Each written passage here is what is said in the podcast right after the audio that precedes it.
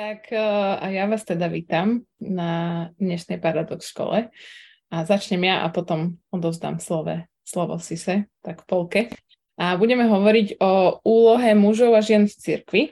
A špecificky budeme hovoriť o tom, prečo v paradoxe veríme tomu, že muži a ženy majú v cirkvi do istej miery rozdielne úlohy. Našim dnešným cieľom je ukázať vám, že to, čo Biblia najprv vám chceme ukázať, čo Biblia hovorí o tejto téme a dúfame, že na konci sa budeme vedieť spoločne radovať z Božieho um, dobrého plánu. A teologický postoj, ktorému sa budeme venovať, sa nazýva komplementarizmus, ako vidíte uh, na prezentácii, čo znamená, že veríme, že Biblia hovorí o mužoch a ženách ako o komplementárnych bytostiach, teda takých, ktoré sa doplňajú, ako toto puzzle, a vzájomne si pomáhajú a spoločne budujú niečo, čo by žiaden z nich samostatne nemohol.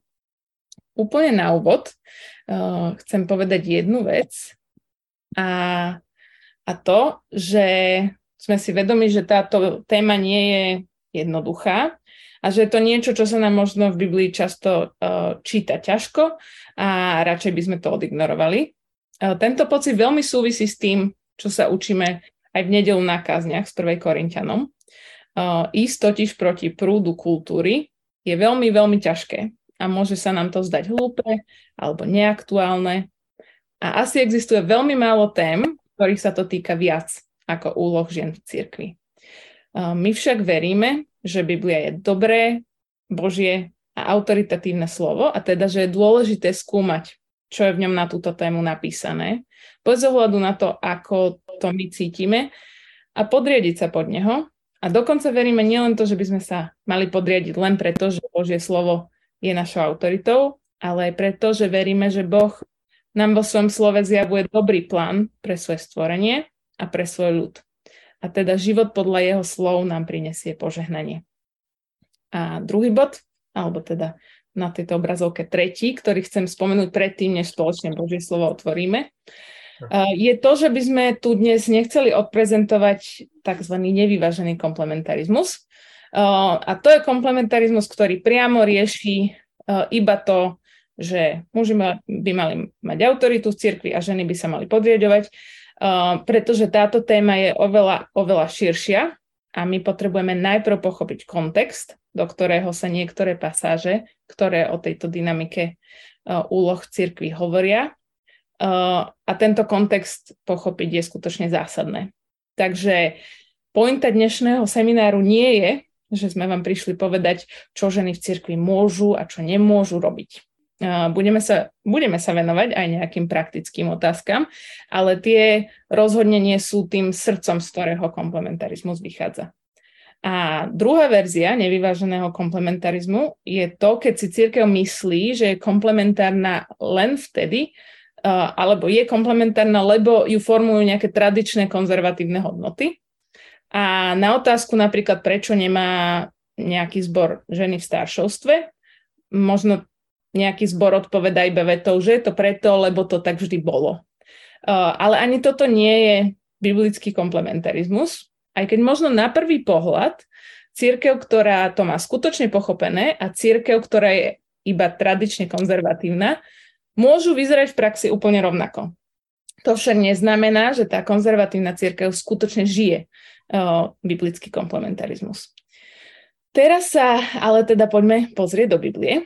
Uh, keď sa chceme rozprávať o úlohách mužov a žien v cirkvi, prvá vec, ktorú potrebujeme povedať je, um, čo Biblia hovorí o mužoch a ženách aj vzťahovej dynamike vo všeobecnosti. Um, a teda pôjdeme úplne na začiatok, pretože um, dostaneme sa aj k, teda, k textom, ktoré Pavol otvára o dynamike týchto vzťahov v církvi.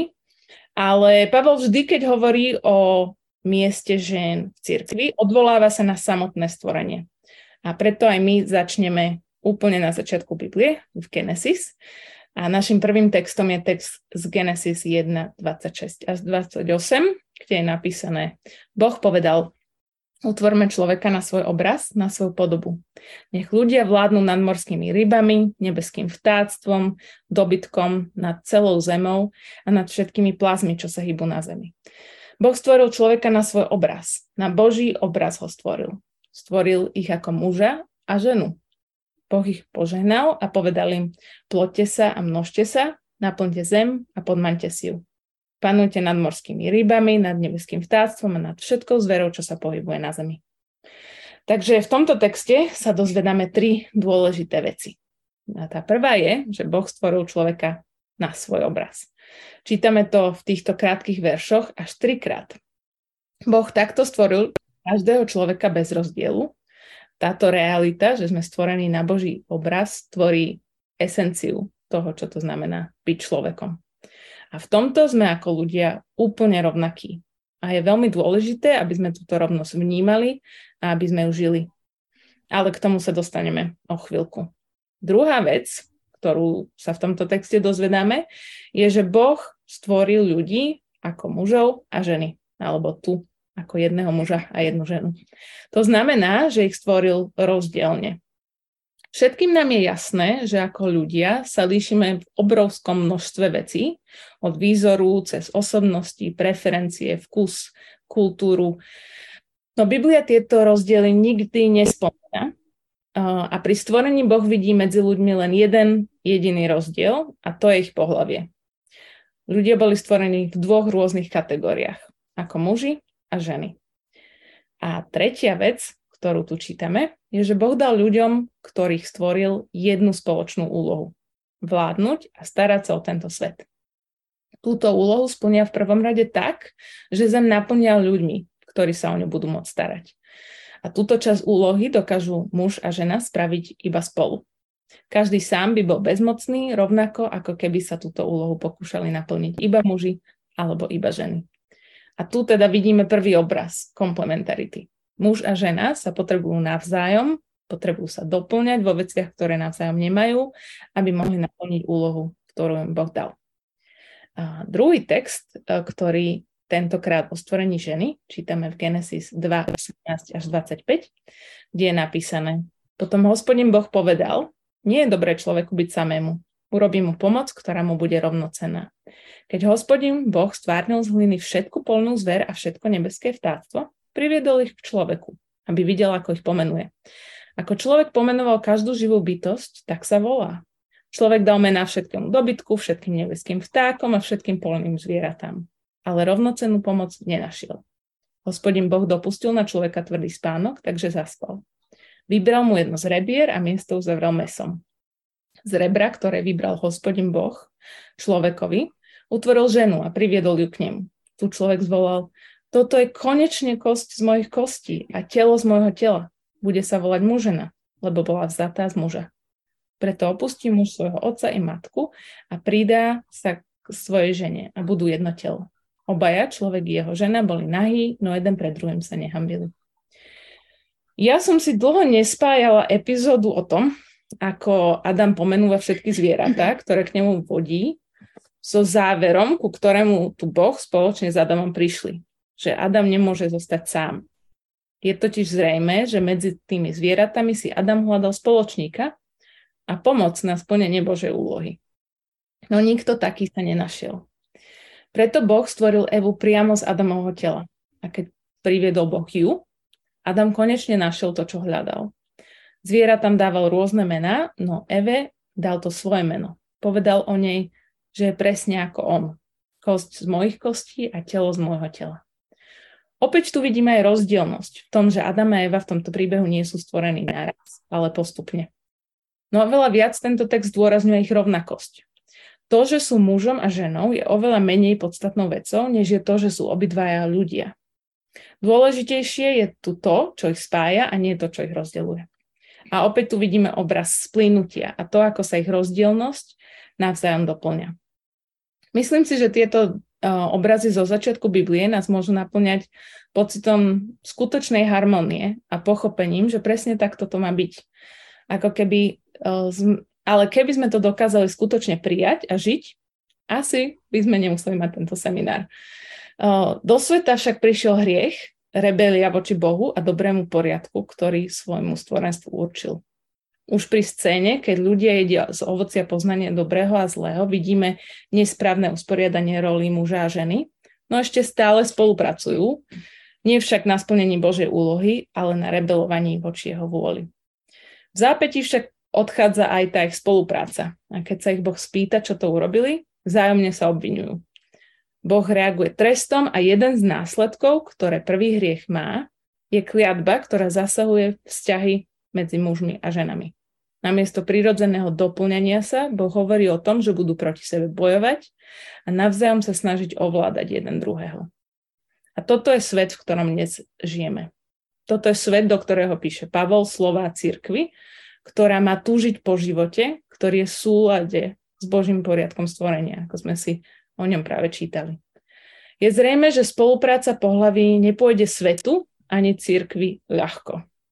No aj my dnes večer chceme znovu nadobudnúť radosť z harmonie, ktorú Boh pôvodne do svojho stvorenia vložil a odísť pozbudený myšlienkou, že Boží plán pre komplementaritu pohľavy je dobrý a krásny. Poďme sa ale ešte hlbšie pozrieť na uh, tieto kategórie rovnosti a rozdielnosti, ktoré som už spomenula, medzi pohľaviami. Spomenieme niekoľko tendencií našej kultúry, ale aj cirkvi v minulosti uh, a možno aj prítomnosti a načetneme si, ako by sme tieto hodnoty rovnosti a rozdielnosti mali žiť v cirkvi. Um, takže na úvod by som chcela spomenúť to, prečo je dôležité rozmýšľať o rovnosti, ale aj rozdielnosti mužov a žien. Keď totiž zdôrazňujeme iba jednu z týchto dvoch vecí, môže sa nám stať, že padneme do jednej z pascí, ktoré nám táto nerovnováha otvára.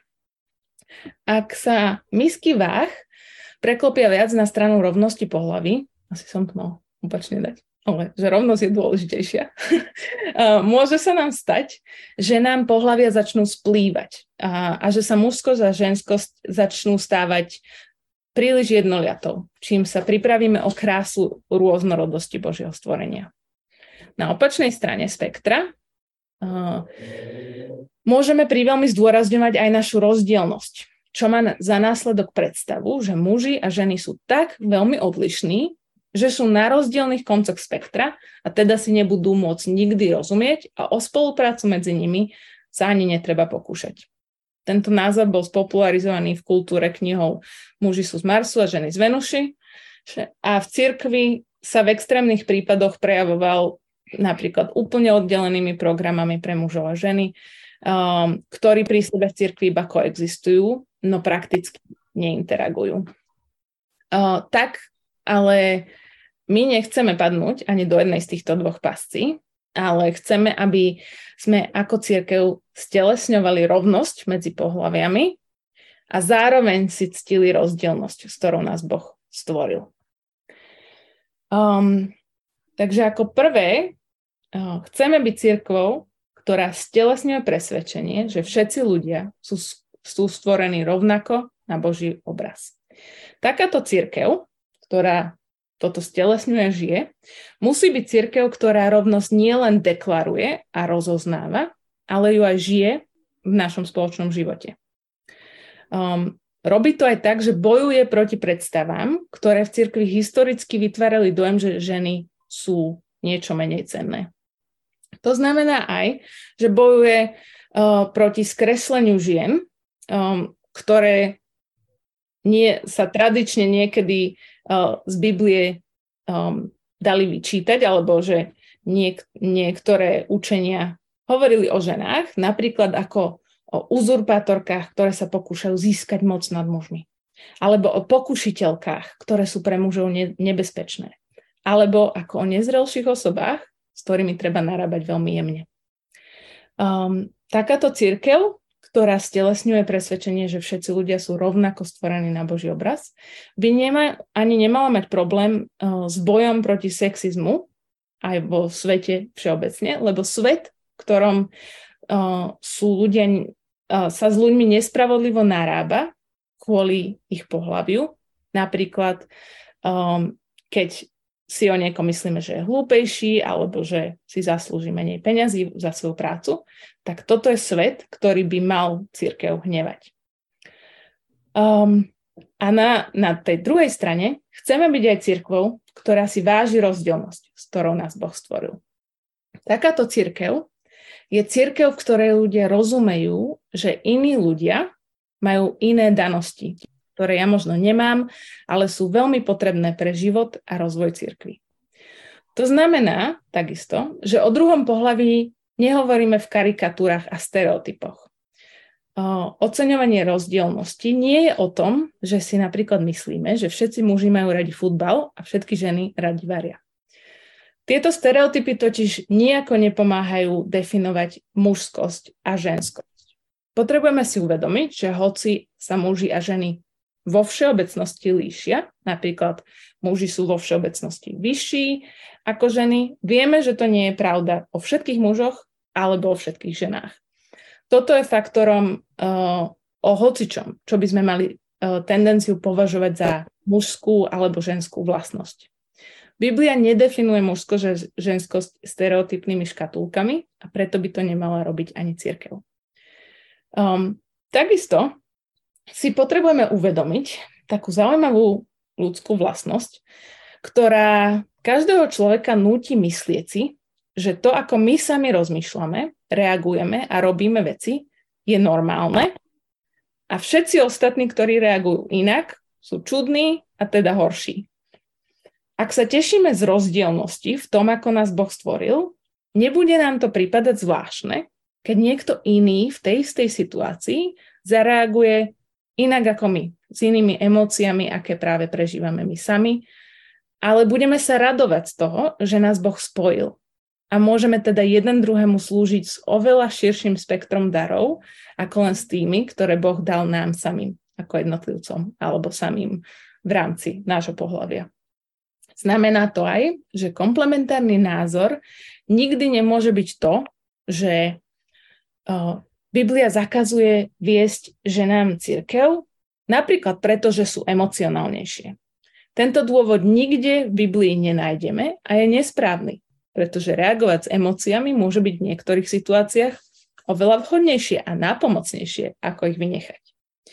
Um, takže keď už teda rozumieme, že Boh nás stvoril ako rovnakých a rozdielných, poďme sa pozrieť na to, v čom je povolanie um, pre mužov a ženy v cirkvi rovnaké a v čom je rozdielne.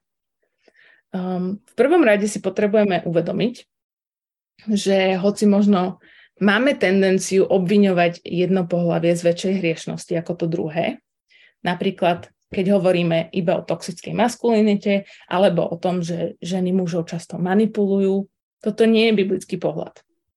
Biblia hovorí, že to nie je konkrétne pohľavie, ktoré je toxické, ale je to hriech. A v hriechu sme si všetci rovní.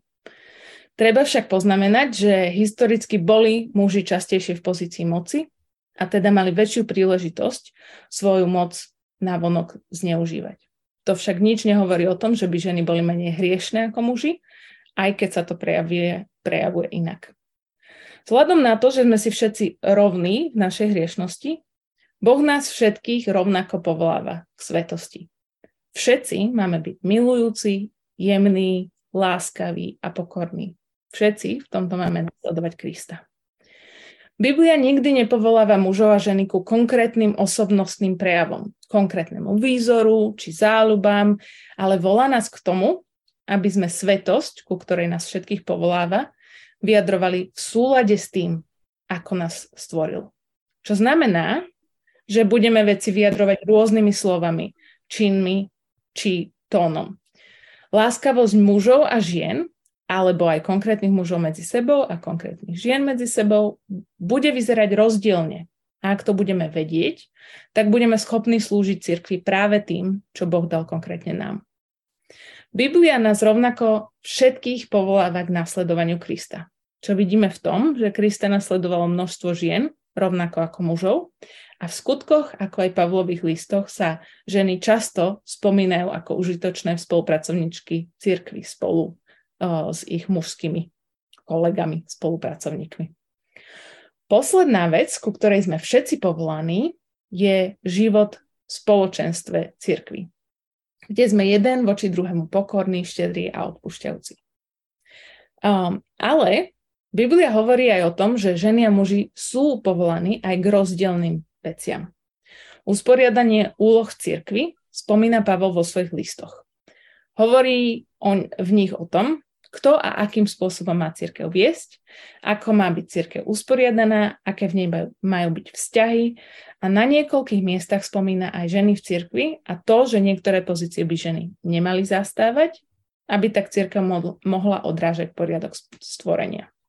Pozrieme sa teda na zo pár najznámejších textov, ktoré rozdielne povolanie pre mužov a ženy v cirkvi rozoberajú. Takže v 1. Korintianom 14 sa píše o poriadku na bohoslužbách. A no, pred týmito veršami, ktoré sú tu napísané, vidíme niekoľko viacerých príkladov toho, keď Pavel hovorí, aby niekto na, na bohoslužbách mlčal. A medzi iným vo veršoch 33 až 35 hovorí toto. Veď Boh nie je Bohom neporiadku, ale pokoja. Podľa zvyku vo všetkých svetých cirkvách ženy nech v cirkevnom zhromaždení mlčia.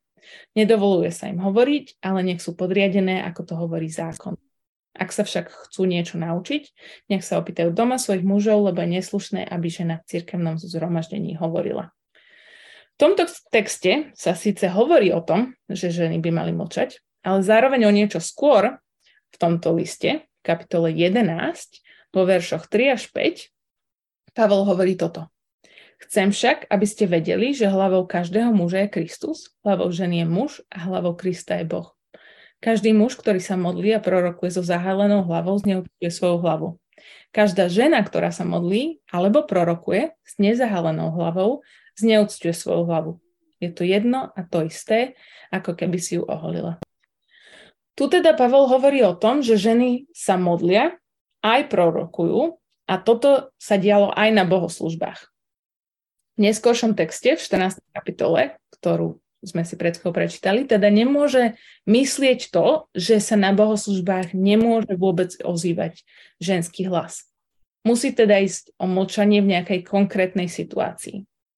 A toto nám môže lepšie ozrejmiť ďalší text z 1. Timoteovi 2.11 až 3.2. Tu sa píše, že na nech príjme poučenie v tichosti so všetkou podriadenosťou. Žene však nedovolujem učiť ani vládnuť nad mužom, ale nech si počína v tichosti. Adam bol totiž stvorený ako prvý, potom Eva.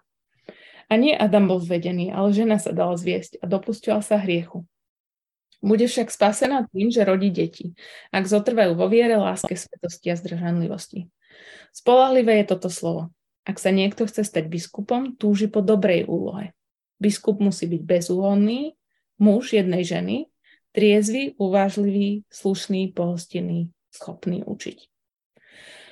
O týchto textoch by sme mohli mať dlhé a komplikované debaty, ale pre účel nášho dnešného stretnutia chcem, aby sme si všimli najmä pointu, ktorá je kľúčom k tomu, prečo v paradoxe nemáme ženy, ktoré v nedelu na bohoslužbách kážu.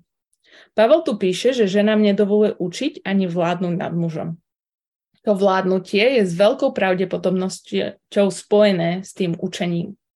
Ako však vidíte, aj práve v tejto chvíli nemyslíme si, že tu ide o učenie akéhokoľvek charakteru. Ale k tomu nám povie viac Cisa o chvíľu. Hneď následne potom, ako Pavol hovorí o tom, že ženy by nemali učiť a že týmto vyjadrujú dôveru v poriadok stvorenia, Pavol ďalej hovorí o tom, kto má byť vodcom cirkvi. Biskupy alebo starší majú byť muži, ale to nie je ani zďaleka Pavlovou jedinou podmienkou.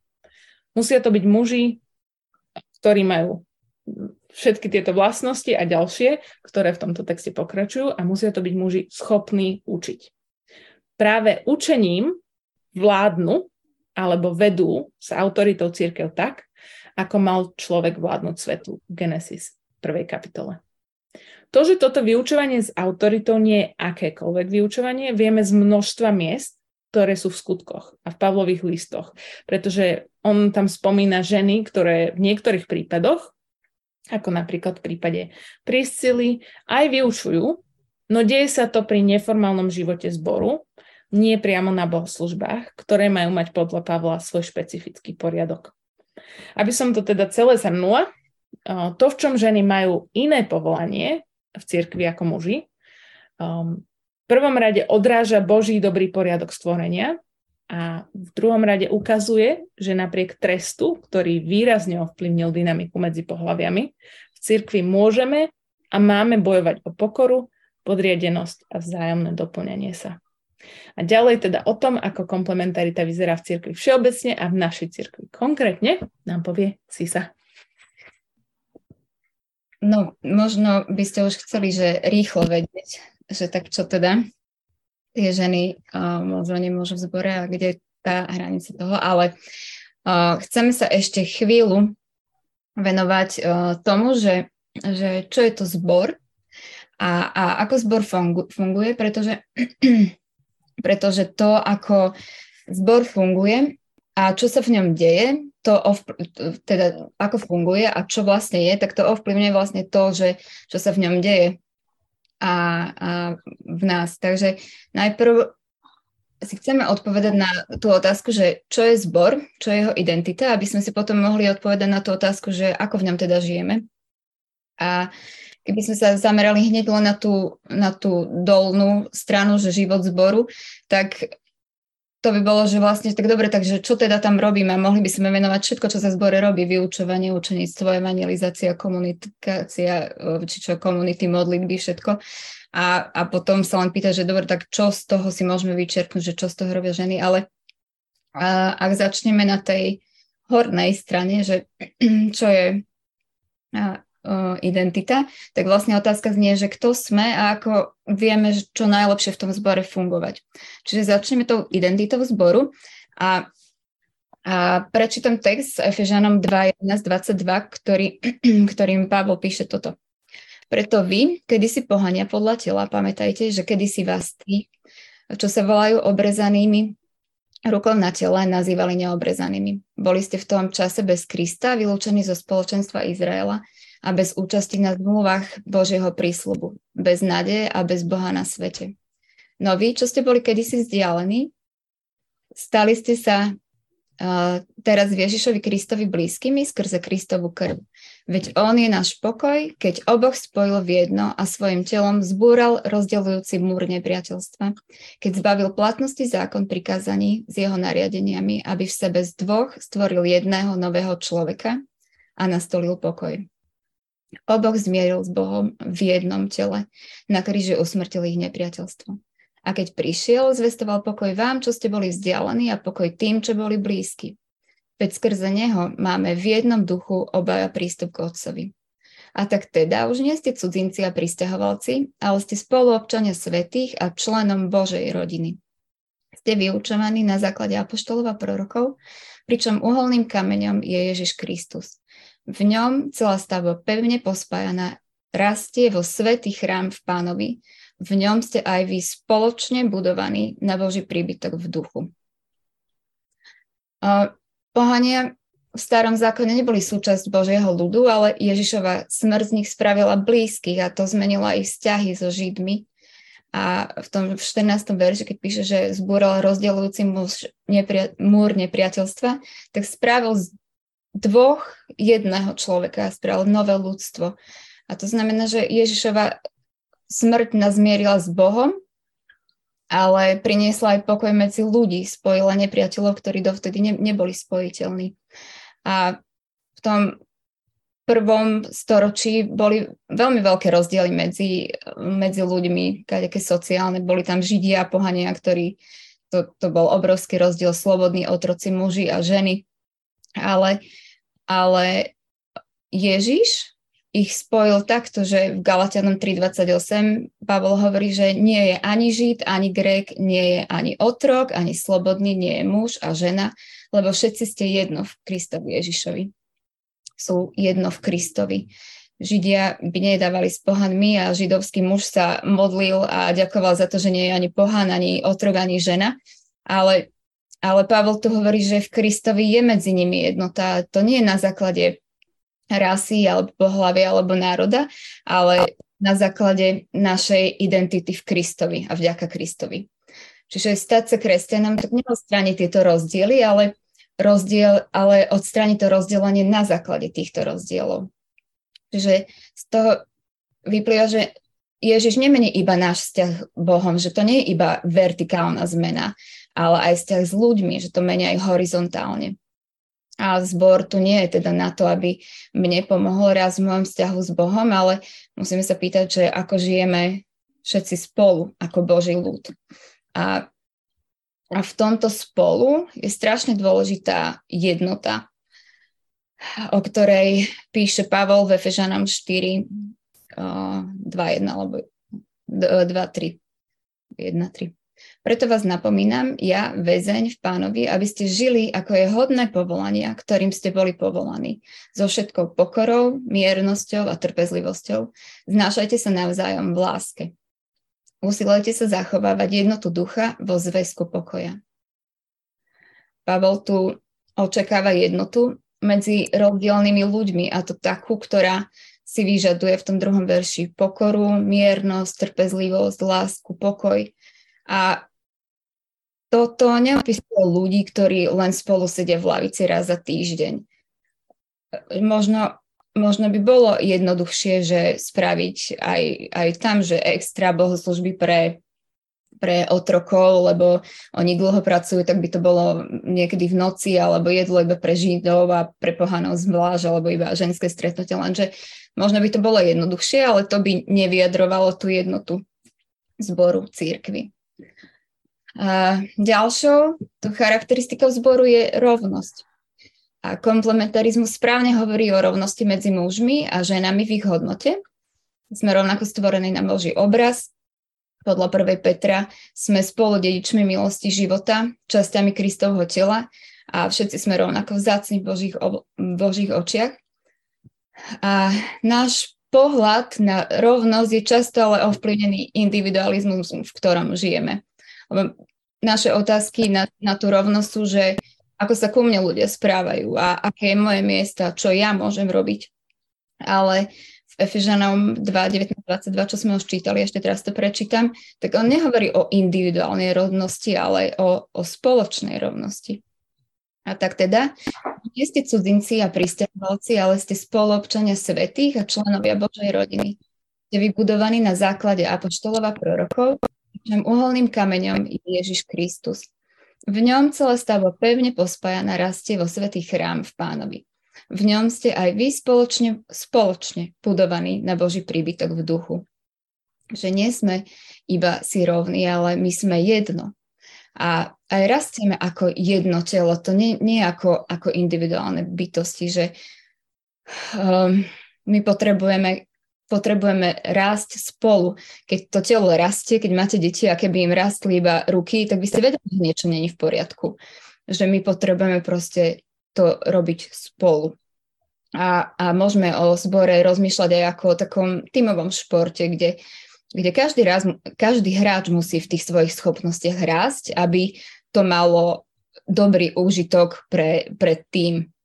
Darmo by bol uh, jeden Messi, ale ostatný nič. Proste aj on musí hrať pre dobro toho týmu, aby, aby sme mohli rásť spolu. Takže naša túžba by v tom zbore mala byť, že aby sme boli tým, čím nás, boh, nás Kristus chce mať, ale aby to bolo spolu. A keď Pavel píše Timoteovi, ako by mali ľudia žiť v zbore, tak mu píše ako hovorí o rodine ako o domácnosti. V 1. Timoteovi 5, 1, 2 prikazuje, ako sa k ľuďom v cirkvi správať a má to byť ako k členom rodiny. Staršieho nekarhaj tvrdo, ale ho napomínaj ako otca. Mladší ako bratov a staršie ženy ako matky, mladšie ako sestry so všetkou mravnou čistotou. To znamená, že o ľuďoch v zbore rozmýšľame ako o našich bratoch, sestrách, matkách, otcoch podľa, podľa nášho aj ich veku, pohľavia, okolností a tak ďalej. Ale tento obraz rodiny nám dáva veľa možností, ako si to môžeme premietnúť do života v zbore. Je tam blízkosť, je tam láska, bezpečnosť, ale tiež rešpekt. Keď rozmýšľame o staršej žene, o matke, tak si ju vážime a ceníme si jej názory, vhľad, jej službu. Keď rozmýšľame o iných ako o svojich bratoch a sestrach, tak užívame si ich spoločnosť, ich povzbudenie. Keď rozmýšľame o niektorých ako o svojich dcerách alebo synoch, tak chceme ich chrániť a starať sa o nich a pomáhať im, aby rastli a, a pozbudzovať ich. A toto pri tomto uh, mi napadol taký, taký príklad toho, že taký príklad toho, že, um, že keď rozmýšľame o iných v našom zbore, tak väčšinou to ľudia asi o dosť mladší ako my, keď to majú byť naši, naše deti v podstate, alebo teda céry a synovia, tak um, niekedy si možno myslíme, že učiť deti, alebo teda, čo ja viem, že pracovať v besiedke a venovať sa deťom, že to je taká, no veď, to môže hoci kto robiť, alebo že to je taká podradnejšia činnosť, nechce sa nikoho dotknúť, kto si to nemyslí, ale veľakrát, veľakrát si to myslíme. Ale mňa strašne povzbudzuje vlastne z tohto textu to, že, že starať sa o iných takýmto spôsobom, že, že ich chceme viesť k Bohu a, a keď sú to deti a máme ich v besiedke, je proste strašne dôležité nad tým rozmýšľať, že, že akým spôsobom to proste robíme. A tento obraz zboru ako rodiny vedie k láske k zboru. Milujeme jeden druhému, druhého, pretože Boh prvý miloval nás. Jeden z takých bežných príkazov v Novom zákone, že je milovať a, a ďalší príkaz je taký, že jeden druhému niečo. Že starajte sa jeden o druhého, nie ste bremena jedni druhých, buďte trpezliví jedni s druhými. A to všetko vyžaduje proste vzťahy. Dobre. A tá kvalita zboru sa vlastne ukazuje na, na kvalite vzťahov. A súčasťou toho, ako rozumieme komplementarizmu, je aj rozumenie, je aj porozumenie vedeniu alebo autorite a autorite v zbore. A nad tým sa nám možno ťažko veľakrát rozmýšľa, lebo naša kultúra považuje autoritu za také nutné zlo. A, a moc je často aj využívaná, že niekedy to aj, aj aj máme právo si to myslieť, lenže riešením teda nie je zbor bez autority, ale to je autorita podľa biblických štandardov. A Pavol v liste Timoteovi a Titovi veľmi jasne hovorí, že kto vedie zbor. Sú to kvalifikovaní muži, nie hociakí muži. A Kristus svoju církev proste zveril vybraným podpastierom, ktorí ju vedú a ktorí slúžia, ktorí jeho keby zastupujú na v, tej, v tom zbore. A on ich dáva svojmu ľudu ako dar. A svojmu ľudu, aj mužom, aj ženám, hovorí veľmi jasne, že sa im majú podriadiť. Ich autorita je vlastne požičaná Kristová autorita. A podriadovať sa starším znamená podriadovať sa Kristovi. Takisto ako keď deti učíme, že keď nás majú poslúchať, to nie je preto, že my sme si to vymysleli, ale že to Pán Boh od, od nás chce, že my máme aj ako rodičia tú autoritu proste požičanú. Čiže to isté platí aj v tom zbore. A to podriadovať sa autorite je vždycky správne a krásne a radostné. A ten koncept toho, že, že niekto je pre nás autorita, je pre kresťanov úplne základný a podstatný, pretože my veríme autorite Boha a podriadujeme sa mu ako svojmu pánovi. A aj keď to podriadovanie je taká vysoko nepopulárna vec v našej kultúre a aj nám z toho tak husia koža z tohto slova, akože naskakuje, tak um, mne veľmi pomáha rozmýšľať nad podriadovaním ako, ako o Božom zámere, ktorý má pre nás. A vidieť krásu toho podriadovania v tom, že ako funguje Božia Trojica. Lebo Božia Trojica medzi sebou žije vo vzťahu podriadovania sa jeden druhému.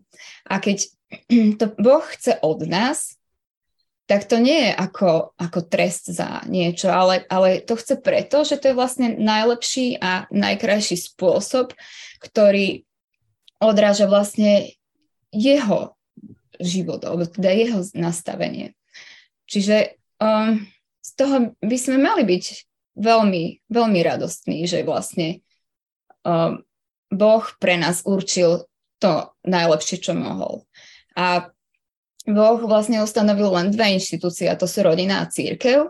A do tých obidvoch nám hovorí o, to, o tejto autorite a o podriadovaní a do nich tlačil ten svoj obraz fungovania, ktorý je určite najlepší, najkrajší a najradosnejší. A uh, myslím si, že potrebujem rozmýšľať nad tým, že ako, ten, ako zbor funguje a aké miesto a úlohy v ňom máme všetci a majú ženy. Ale a možno narazíme na niečo, čo nám nie je celkom pohodlné, alebo že by sme to my chceli inak, lenže potrebujeme sa učiť to, aby sme verili Božiemu slovu, pretože jeho dizajn a, a jeho zámer pre náš život a tomu, čo on určil a že určil nám starších, ktorí majú zbore riadiť a strážiť a že to by mal byť náš postoj a to sa chceme učiť, že my sa tomuto chceme radostne podriadovať. Tie dve posledné slova chcem zdôrazniť, že to chceme robiť radostne. A uh, ešte, ešte pri, pri tom fungovaní zboru, alebo teda, že, uh, že ako uh, ako môže zbor, alebo teda ako by mal zbor fungovať a čo je aj úloha žien taká jasná z, Bo- z Božieho slova, je ke, um, keď čítame v Titovi v druhej kapitole, tam sú vlastne um, dané také tie, také tie veci, že ako, ako to má v zbore fungovať. Prečítam od prvého verša. Ty však hovor, čo je v súlade so zdravou náukou Starší muži nech sú triezví, úctyhodní, uvážliví, zdraví vo viere, láske, vytrvalosti. Takisto, teraz, teraz to bude o ženách viacej, takže to môžeme viacej počuť. Takisto staršie ženy nech sa správajú, ako sa patrí na svetých. Nech neohovárajú, nech nie sú zotročené mnohým vínom, nech učia to, čo je dobré, aby viedli mladšie ženy k rozumnosti, aby milovali svojich mužov a deti, aby boli uvážlivé, čisté, aby sa starali o domácnosť, aby boli dobré, poddané vlastným mužom, aby Bože slovo nebolo vystavené rúhaniu. A, a toto je dosť jasná inštrukcia, že, a, že čo majú ženy v tom zbore robiť a je to strašne dôležité, aby sme sa naozaj my navzájom učili a učili, ako, ako žiť v tom Božom dome. A A chceme trochu hovoriť o tom, a keď vám potom niečo napadne aj iné, tak môžete aj vy doplniť, že ako sa to snažíme, alebo ako to robíme v paradoxe. Lebo chceme byť zbor, ktorý vystrojuje, vystrojuje všetkých k tomu, aby mohli rásť a učiť a učiť sa a nie z evaneliou. A máme v našom zbore niekoľko rovín, v ktorých vystrojeme ľudí, aj mužov, aj ženy. V prvom rade sú to nedelné bohoslužby, kde a naši kazatelia starší kážu verne Božie slovo, ktoré nás učí, napomína, potešuje a kde rastieme spolu ako, ako rodina. Potom sú to komunity Evanília, kde chceme spolu žiť a učiť sa a hovoriť si Evanílium do životov a niesť ho ďalej ľuďom bez Krista. A väčšina našich vedúcich komunít sú ženy a um, sú ženy, a, ale chceme, chceme aj ženy, aj mužov v týchto vedúcich uh, pozíciách vyučovať a, a viesť, lebo, um, lebo v podstate toto už túto začína, tak je to, že nie každý môže, môže viesť niečo, komunitu a tak ďalej a učiť.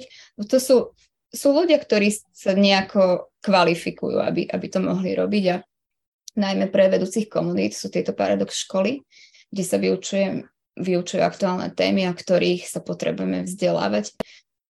Takže toto je pre nás, aby sme mohli ďalej viesť ľudí v komunitách.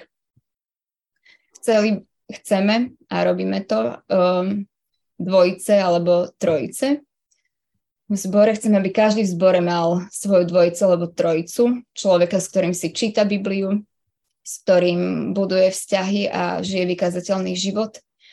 A, uh, a potom sme, sa chceme zameriavať, aj sa zameriame na takú osobnú zbožnosť každého, Chceme, aby každý sám rastol v čítaní Biblie a rozmýšľaní nad Božím slovom a v modlitbe. A k tomu aj pomáhame takými rôznymi vecami. O to mi napadlo, že máme taký zborový plán čítania Biblie a, a prayer mate, kde sa učíme jeden za druhého modliť. Ďalšou takou vecou je, je stáž, a tento rok máme iba stážistky napríklad a tie výstroje by mohli slúžiť ďalej iným ženám. A pre stážistov máme večernú školu, kde sa momentálne venujeme biblickým žánrom, ale je to otvorené pre kohokoľvek, kto chce viacej rozumieť Biblii o tom, ako, ako uh, vykladať biblické žánre rôzne. Uh, každý pondelok máme stretnutie stafu zboru a stážistov a okrem toho uh, majú stážistky tento rok uh, stále stretnuté s niekým zo stafu, ale tento rok to majú dievčatá z Leo, kde, kde tiež sa venujú hlbšiemu poznávaniu Biblie a svojich životov a, a tým, aby naozaj mohli rásť v tom, aby mohli ďalej slúžiť a, a učiť. Um, diakonská služba tiež zahrňa aj mužov, aj ženy. Keď robíme prípravy na manželstvo, tak my to s Tomým robíme obidva, lebo chceme, aby, aby v tom zaznel aj mužský, aj ženský hlas. Prípravy na členstvo takisto uh, robíme, robíme aj muži, aj ženy, že je sa to pod vedením staršieho alebo kazateľa, ale ale chceme, aby sme sa navzájom učili. Ten, e, ten príkaz e, v Biblii, že učte sa navzájom, je, je veľmi dôležitý, že, že to chceme naozaj robiť ako zbor, ako, ako všetci ľudia jeden druhému slúžiť tým, týmto. A ja by som možno týmto, týmto skončila to, čo robíme ako paradox ale um, ja si tu napísala niekoľko otázok, ktoré sa vy môžete pýtať aj iné, ale, ale nie, niekoľko, niekoľko otázok, ktoré, ktoré mi napadlo, že čo sa ľudia v súvislosti uh, so službou žien v zbore zvyknú pýtať. Tak je jedna taká, že uh, či sú ženy v zbore len na to, aby piekli, varili a viedli pecietku. Uh, a, a k tomu ja by som ja by som chcela povedať to, že, že uh, niekedy si myslíme, že niektoré služby sú také ako keby, ako keby podradné a že, uh, že my by sme chceli možno, aby nás bolo že viacej vidieť, alebo aby to bolo také viacej ako keby dôležité. Toto všetko sú veci, ktoré sú strašne dôležité, lebo oni proste, oni slúžia církvi na to, aby mohla byť spolu, aby mohla rásť. O tej besedke sme si už povedali. A podľa mňa, že, že toto vidíme ako veľmi dôležitú vec a sme veľmi radi, že aj ženy, aj muži učia naše deti napriek tomu, že ich je aj že ich je málo. A, a, a máme potom v zbore niekoľko, niekoľko nie iba pečiacich a, a variacich vecí, ale, ale sme veľmi radi, že, že ženy v našom zbore majú aj také akože technické schopnosti, že, že uh, robia aj technické veci, ktoré ja by som nemohla robiť napríklad. Ja. Zjavne nám nejde vypnúť screen, screen share. Hej. Ja môžem spomôcť nejaký muž. Tento konkrétny nech. Sorry. Komplementárni sme teraz. Dobre a že, a že môžeme, môžeme mať proste ženy, dievčatá, ktoré naozaj rozumejú administratíve a ekonomickým veciam a, a technickým a tak ďalej, že a, že z tohto ja by som chcela povedať to, že, že proste, že nemyslíme si, že, že moja služba je hodnota iba vtedy, keď to má nejaký akože veľký, veľký viditeľný efekt, ale že naozaj veci, ktoré, ktoré slúžia tej cirkvi a pomáhajú jej rásť, môžu byť aj takéto malé. A stále je to strašne vzácne v Božích očiach určite a v očiach ľudí a ostatných by tiež malo byť. Ale no, že ja si myslím, že táto otázka um, vychádza aj z takej ako keby um, predstavy o službe um, pre zbor, ktorá um, je iba, že kam sa teda zapíšem u nás, akože v našom slovníku je to, že do services, hej, mm. že, že kde je moja služba, je iba to, že, že teda čo mám robiť v nedelu a akú úlohu mám teda splniť. Ale um, ja teda dúfam, že to nie je to, čo si myslíme, že je akože celková služba v zbore. Lebo už len to, čo sa deje v nedelu, tak um, je podstatné, aby niekto nachystal to občerstvenie, ale to občerstvenie robíme, aby sme pri tom stole potom stáli a rozprávali sa. To je tá podstatnejšia časť, uh, ktorou všetci v nedelu slúžime si navzájom. Takže um, táto otázka, že či môžem iba piecť a robiť besiedku, vlastne vychádza z takého obmedzeného pohľadu toho, že čo církev robí. A, mm. a akože ja strašne túžim potom, aby sme tieto veci, také praktické, ktoré treba spraviť, um, nevideli za akože jediné, ktoré sú službou cirkvi, lebo um, to mi proste príde hrozne ľúto že Hej. iba to, čo sa dá zapísať do zoznamu, tak to je akože tak to robím v cirkvi. Dúfam, že nad tým tak nerozmýšľame. Hej.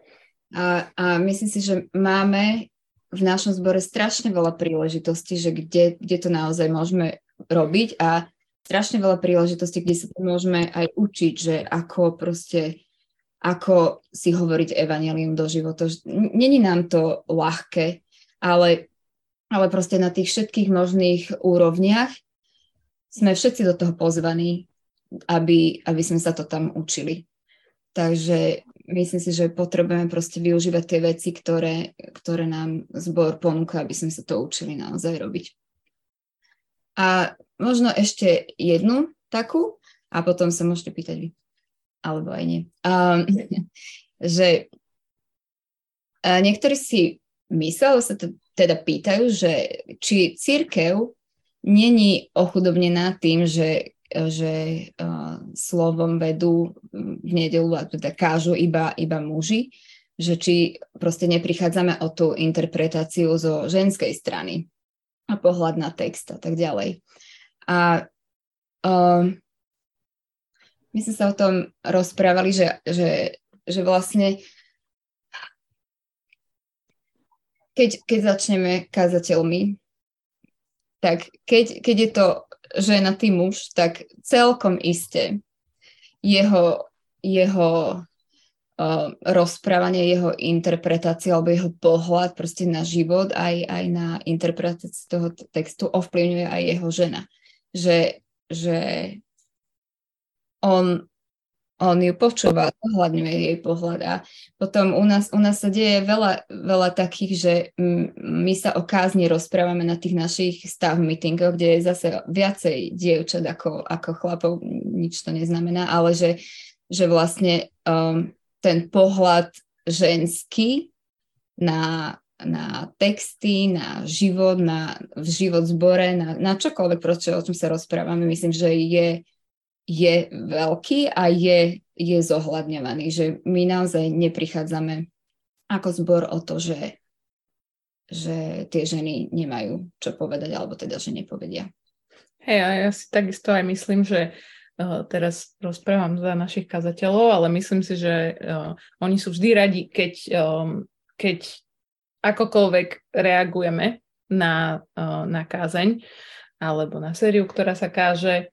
A teda keď to robíme a robíme to aj muži, aj ženy, tak tým, že napríklad kážeme sériu kázni, tak, tak to je, tie rozhovory tiež ovplyvňujú to, ako sa potom ďalej píšu tie kázne. Takže čím viac rozhovorov o tej kázni je, keď napíšete hociaký e-mail, alebo, uh, alebo poviete feedback na kázeň, alebo um, čo sa vás v tom dotklo pozitívne alebo negatívne, tak to tiež uh, toho kazateľa formuje, počúva to, zohľadňuje to. Myslím, že to vítajú. A viem, že sa, to, že sa takéto rozhovory dejú a že sa kazatelia rozprávajú s mužmi aj so ženami o tom, ako, po, ako cítia, počúvajú um, to, čo počuli v nedelu. Takže aj tak sa to deje. Hej. No. no môžeme, akože ak máte uh, vy nejakú otázku, tak sa kľudne zapojte. Času máme ešte dosť. som sa snáď opýtala um, na základe tej odpovede druhej otázky, ktorú ste položili. Keď je to tak, že tí muži sú ovplyvňovaní tým, tým, tými pohľadmi ženy, e, čo ja si myslím, že proste akože, že to je skutočne pravda, nie je to potom um, pokrytectvo zo strán církvy, že sa postaví tam len chlap rozpráva Proste ja, ja sa vám preto pýtam, lebo ja som sa tou otázkou veľa nezaoberala, tak ma to až tak veľmi ne, nezaujímalo, ale um, taký mám pocit, že sa dosť prehrešujeme proti tomu príkazu Pavlovu. Teda aj v tomto smere, teda, že učíme cez aj priamo, teda, a čo sa týka kázni, poviem aj, aj, aj cez mužov teda, hej. Že, aj myslím, učíme ženy, že, že učíme teda aj cez mužov. A toto sa mi proste zdá také troška pokrytecké. Teraz som sa asi zamotala úplne, že um, teda ty si akože hovoríš, že, um, že sme nedostatočne prísni? Je to áno, to? Áno, Mne to podľa toho, lebo keď dobre, ako rozumiem, hej, síce sme sa nedotkli teda veľa, len troška akože um, toho učenia žien a mužov. A, ale tá druhá otázka, uh, čo si sa vlastne použila, hej, to sme možno už počuli z viacerých stran. A odpoveď na tú otázku teda, že nie, že nie je církev ochudobnená, lebo vlastne muži počúvajú názory žien a vlastne to akože odovzdávajú potom e, na, cez kázeň, tak, tak to potom ide vlastne len o takú, takú suché dodržiavanie litery, nie? že sa tam len muž postaví. Takisto by sa potom tam mohla žena postaviť. No, akože ja si myslím, že teraz si akože tak posunula tú misku váh, že uh, muži počúvajú ženy a odovzdávajú slova žien. Akože ja si myslím, že to, čo odovzdávajú je, um, že teda to, že ja sa s Tomášom porozprávam o kazni napríklad v pondelok pred, pred tou kazňou, dobre, tak ja tam, ja poviem 5 minút k tomu. Ale on na tým strávi hodiny študovaním, čítaním Biblie. Ja som jeden z členov zboru, ktorý pridávam svoj hlas k tomu, ale um, on je poverený uh, aj Bibliou, aj staršovstvom, aj zborom mať oveľa mm, väčšiu zodpovednosť za to, čo povie. Takže ja si nemyslím, že, že to, že ja niečo poviem a Tomáš ma možno počuje a nejako proste jednu vetu napíše tak, že lebo zohľadnil niečo, čo som povedala. Um, nie je, že to je um, rovnocené tomu, že ja by som sa tam mala postaviť. Ja si myslím, že, že stále um, je to autorita starších a kazateľov, ktorá um, na tých bohoslužbách a na tých kázniach znie a teda ja si myslím, že to že to nerobíme iba ako literu. Ja mám taký pocit. A, no to som nemyslela proste len paradox, ale akože všeobecne, keď som počúvala Tima Kellera, to všade počujeme, keď on hovorí, my wife Katy má taký názor, hej, a tak ďalej, a tak ďalej. A to len taký príklad. A, um, ale vôbec v súvislosti akože s učením žien v cirkvi, ale toto asi zrejme nie je platforma, možno mi niekto môže pomôcť k tomu, že ja hovorím, ja som sa s tým nezaoberala, veľmi ma to tak ne, ne, ne, nezrušovala tá téma, ale teda keď sa už o tom akože hovorí, že vlastne čo je rozdiel medzi učením v kázni, učením na biblických hodinách, učením, keď si čítame um, keď sa učíme od žien cez ich knihy, keď si čítame a tak ďalej. To len ako dávam do eteru tú otázku, to ja nehovorím, že teraz treba to rozoberať, lebo um, zrejme proste ani čas, ani priestor. Ja len delím, že čo vo mne um, vyevokovalo akože um, tá, táto téma teda akože rozprávanie na Uh, hej, my akože Biblia hovorí o tom, že učte, učte sa navzájom a aj sa to deje, ale potom, keď hovorí o tom vedení zboru a, a o vyučovaní zboru, tak jasne hovorí, že viesť zbor má biskup a, a potom nie hociaký, ale, ale proste všetky tie jeho akože um, charakteristiky, ktoré má mať a je to muž. No, o tom, o tom nepochybujem a nehovorím o vedení zboru. To je ale, ale on, on vedie proste... Ja hovorím o, tom, o tej téme, eh, o tom texte, ktorý bol na začiatku citovaný, keď Apoštol Pavol hovorí z prvej Korintianom, neviem, ktoré tam bol, ženy ako nemajú učiť v zbore. Okay? No a toto je akože niečo, čo každý zbor si ako keby musí definovať sám, že čo je to vyučovanie s autoritou, ktoré sa deje, ktoré by mali robiť iba muži. A toto je um, väč, vo väčšine komplementárnych zborov je to uh, otázka, v ktorom staršovstvo sa nejako zhodne a je tam akože spektrum toho, čo si myslia. A teda um, v paradoxe považujeme za autoritatívne káz, kázanie, vyučovanie, to, čo sa deje v nedelu na bohoslužbách. Um, to, tak interpretujeme ten verš, že to je uh, to vyučovanie s autoritou, ktoré vedie ten zbor a ktoré ho formuje. A, pre, a napríklad tú paradox školu nepovažujeme za tak, takýto typ autority a, a preto si myslíme, že je v pohode, že sme to dneska odučili my dve. O, OK, takže porozumela som, že v podstate toto sa, e, to vlastne je prezentácia za paradox môže sa to líšiť od cirkvy k cirkvi. Áno. a líši sa to. komplementárnych cirkvách, hej, tak to proste poviem a stále sa to proste môže líšiť jedno od druhého. Že tam proste, jak nevidíme dačo pevné v Božom slove, ktoré je... Tak, dobre. Ďakujem. Je to naozaj na múdrosti, múdrosti starších, a ktorí o, zodpovedne sa nejako rozhodnú a tak vedú ten zbor. A, ale je to tak, že tie zbory je spektrum toho, čo by, by povedali, že kde sú oni v pohode s tou interpretáciou, ale volajú sa všetci komplementárni a akceptujú túto uh, sa navzájom, aj keď by to nespravili všetko rovnako. Je, a furt sú poslušní Božiemu slovu. Dobre, ďakujem. Um, a tuto Ester sa pýta, ako sa stavia komplementárny zbor k verejnému svedectvu ženy pod autoritou vedenia zboru. A k verejnému myslíme, že na bohoslužbách, ale na, bo napríklad, že v rádiu, alebo tak, že, že mimo, um, mimo cirkvi.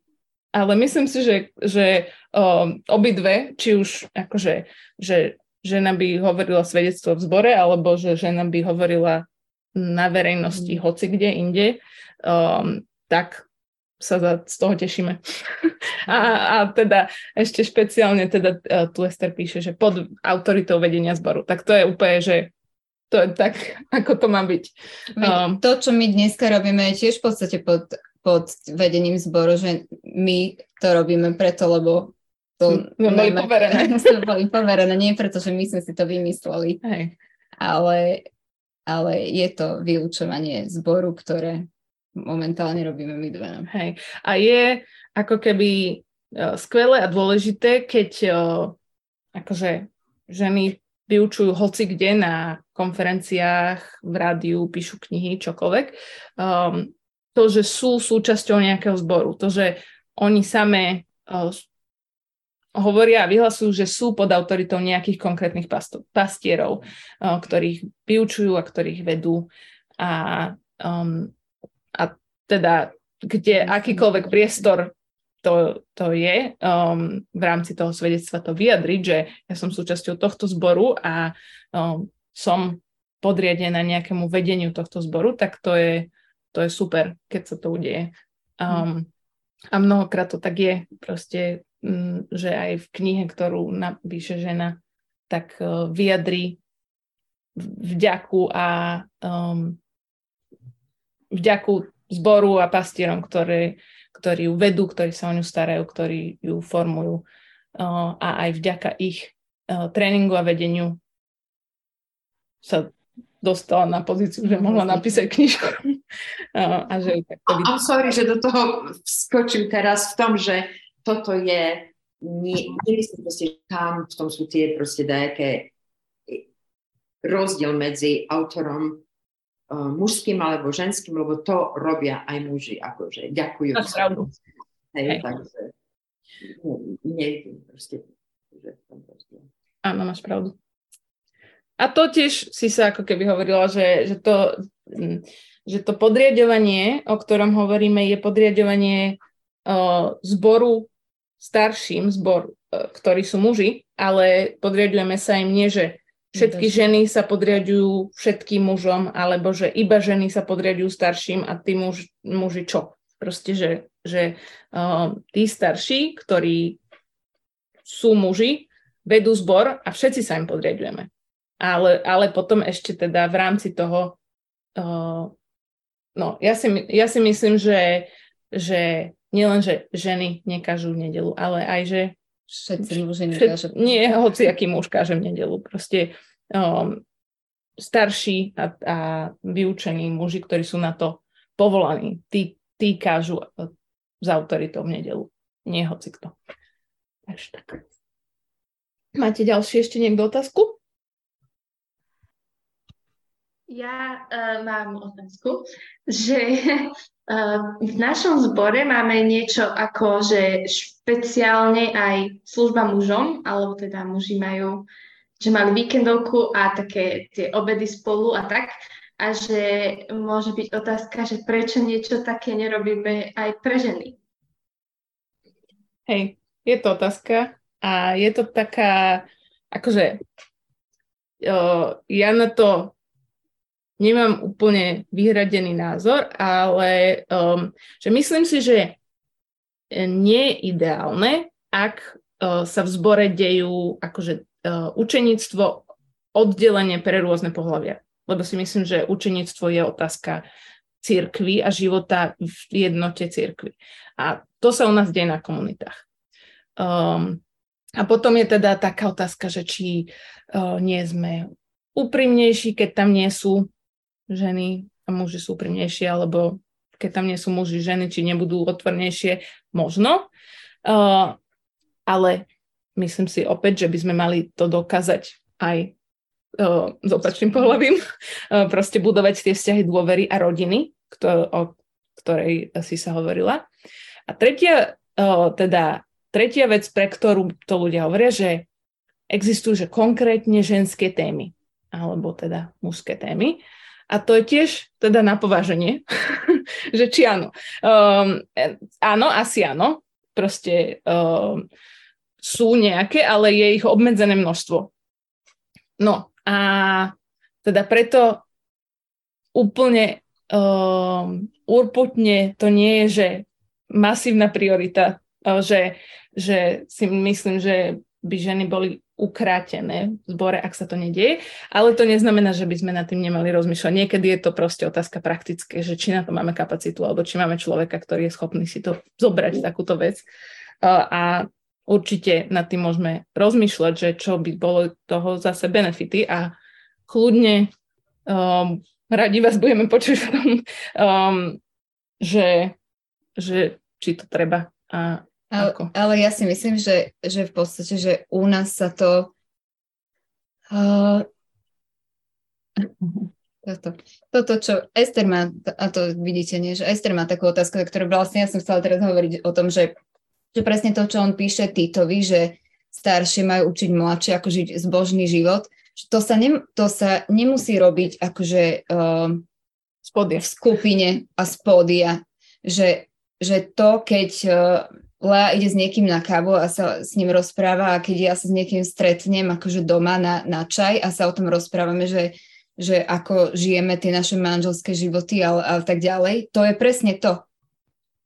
Že, že tým si vlastne slúžime a tým sa my učíme staršie ženy, mladšie, ako žiť zbožný život a, a sebe navzájom a tak ďalej, že to, to nemusí byť proste nutne akože v skupine a ktorá je ešte aj vyhlásená, že teraz to máme.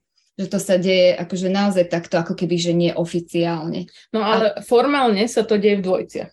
Áno. Proste máme, máme dvojce, ktoré sú uh, primárne to isté pohlavie a tam sa presne toto deje. Tam sa môžu otvárať tie tie ženské alebo mužské otázky. Tam sa deje tá vykazateľnosť na osobnom, uh, osobnomnej úrovni a teda veríme, že tam sa tie buď staršia žena mladšiu alebo sestra sestru navzájom, že to je akože keby sme dali dokopy všetky dvojce ženské, ktoré sa stretávajú, tak to je podľa mňa to služba žien, ktorá, ženám, uh, ktorá sa v paradoxe deje. To je, to je tak, že kde si ženy navzájom slúžia, kde sa vyučujú, kde sa vedú. Takže ja tomu, tomuto akože uh, inštitútu dvojic takto rozumiem, že prečo ich napríklad máme Hej. takto oddelené. No, ešte máme pár minút, ale takže ak vás, ak vám niečo ešte napadne, čo Môžem sme... sa ja spýtať? že um, v, čom, v čom vy ženy, alebo možno, že aj iné, ktoré sú na Zoome, a vidíte, že kde, kde sme v paradoxe najslabší v tej akože komplementárnosti v službách. Alebo možno, že aj čo vidíte, že sme sa posunuli, ale že v čom bolo ešte dobré, na čo myslieť a kde sa ešte posúvať.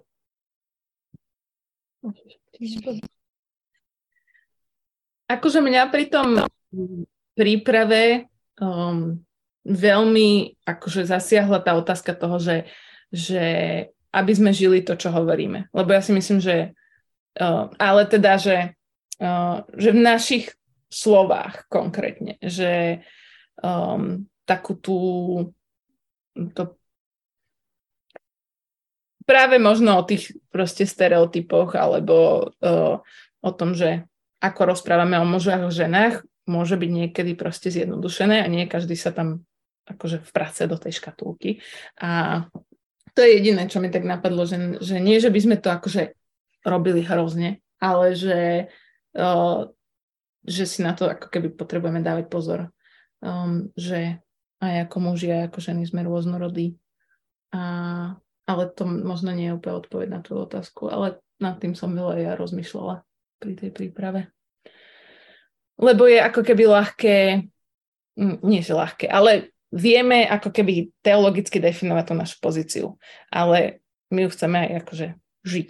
Tak to je tá, tá naša výzva, vždy v tom môžeme byť lepší, ale uh, neviem, kľudne sa zapojte aj ostatní. Na odpoveď na túto otázku. Myslím si, že napríklad, ale to nie je úplne, akože, to nie je úplne niečo, čo sa dá formálne nastaviť, ale teda um, určite chceme, aby na bohoslužbách uh, znel aj ženský hlas. A ja som napríklad vždy veľmi pozbudená, keď sa pokažní modlia aj ženy. A som povzbudená aj keď sa modlia muži, som za to veľmi vďačná, ale viem, že Uh, ale som taká, že dievčatá, že môžete sa, môžete sa modliť v nedelu. Proste. Um, a, lebo to je niečo, čím tiež môžeme pridať svoj hlas k tomu, čo sa deje. Môžeme vyjadriť to je, to je vlastne akože to, kedy sa ten zbor pridáva k tomu kázaniu a kedy môže vyznávať to, ako ho to formuje. A tam je miesto uh, pre každého, pre mužský aj ženský hlas. A, um, a veľmi sa teším, keď to tak je, že, že počuť v tých modlitbách aj mužov, aj ženy, ale to je výzva pre nás všetkých. Nie pre to, aby to kazatelia niekomu prikázali. Ale to je taká, že, že ako to v nedelu môže tak znieť.